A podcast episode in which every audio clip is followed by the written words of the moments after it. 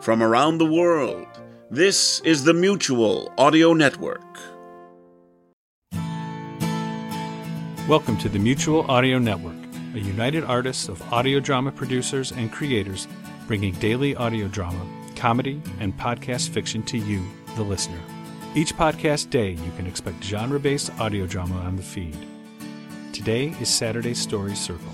Saturday Story Circle are shows that can be enjoyed for all ages, reminding us of the times we used to enjoy Saturday morning cartoons and kids' programming. We hope you will subscribe and tell others about our Mutual Audio Drama podcast feed.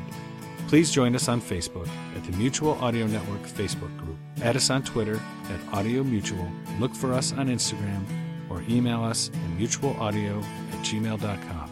We'd love to hear from you. And bookmark www.mutualaudionetwork.com to be a part of the newsletter and upcoming shows. In the meantime, please enjoy today's podcast.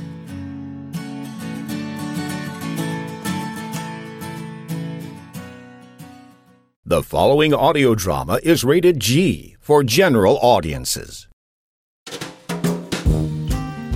Hey kids, welcome to Saturday Story Circle. I'm Scott Mosier from CNY Table Reads. It's our first time we're getting together for Story Circle, so I hope you brought your favorite cereal up to the podcast. Today we've got a special couple of treats. We begin with the very first episode of Canada's greatest superhero, The Red Panda, from Gregg Taylor and Decoder Ring Theater.